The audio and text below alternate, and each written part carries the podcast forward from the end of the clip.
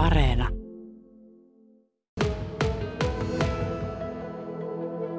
Laatikossa on monenvärisiä paperisia vappukukkasia, erittäin värikkäitä paperinaru varressa.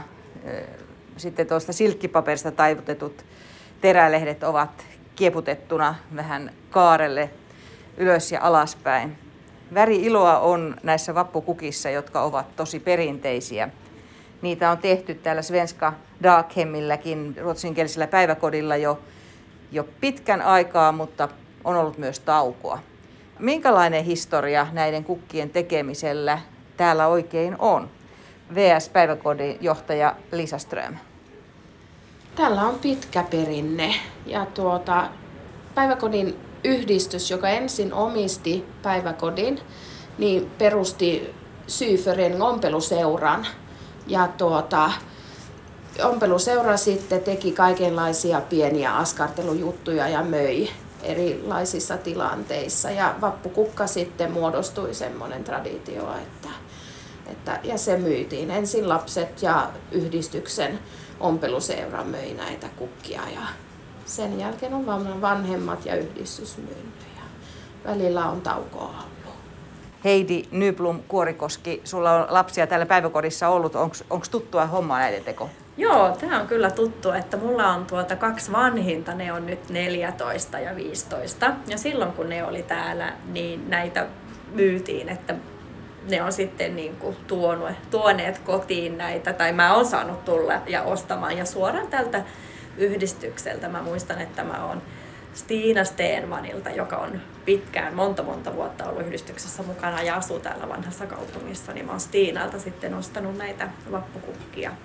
Ja nyt meidän nuorimmainen on kuusi. Häneltä nyt sitten tänä vuonna kovasti odotan, että tulee tällainen tilaus, että äiti pääsee tilaamaan. Niin, niin hän saa sitten valita ne kukkaset, jotka hän tuo äidille kotiin. No kun on kyseessä tosi pitkä perinne ja päiväkodillakin 115 vuotta historiaa jo takana, niin miltä se tuntuu nyt sitten tauon jälkeen taas elvytellä tämän tekoa? Onko innostusta? Erittäin innostusta, joo. Ollaan puhuttu entisiä, entisiä tuota, työntekijöitä, meidän e, vanhat eläkelaiset, niiden kanssa ollaan puhuttu ja yhdistyksien jäsenten kanssa. Ja erittäin innoisia ovat sitten siinä, että herätellään vanhaa perinnettä. Ja tuota, kyllä minäkin päiväkodin johtajan olen erittäin innoissani se, että näitä vanhoja perinteitä kunnioitetaan ja muistetaan. Vappukukkien myynnillä on muun muassa tähän vanhaan koulurakennukseen, missä täällä vanhassa kaupungissa toimitte, niin aikanaan melkein rempan yhteydessä ostettu uudet sähköt. Mutta mitäs näiden kukkien myynnille nyt havitellaan?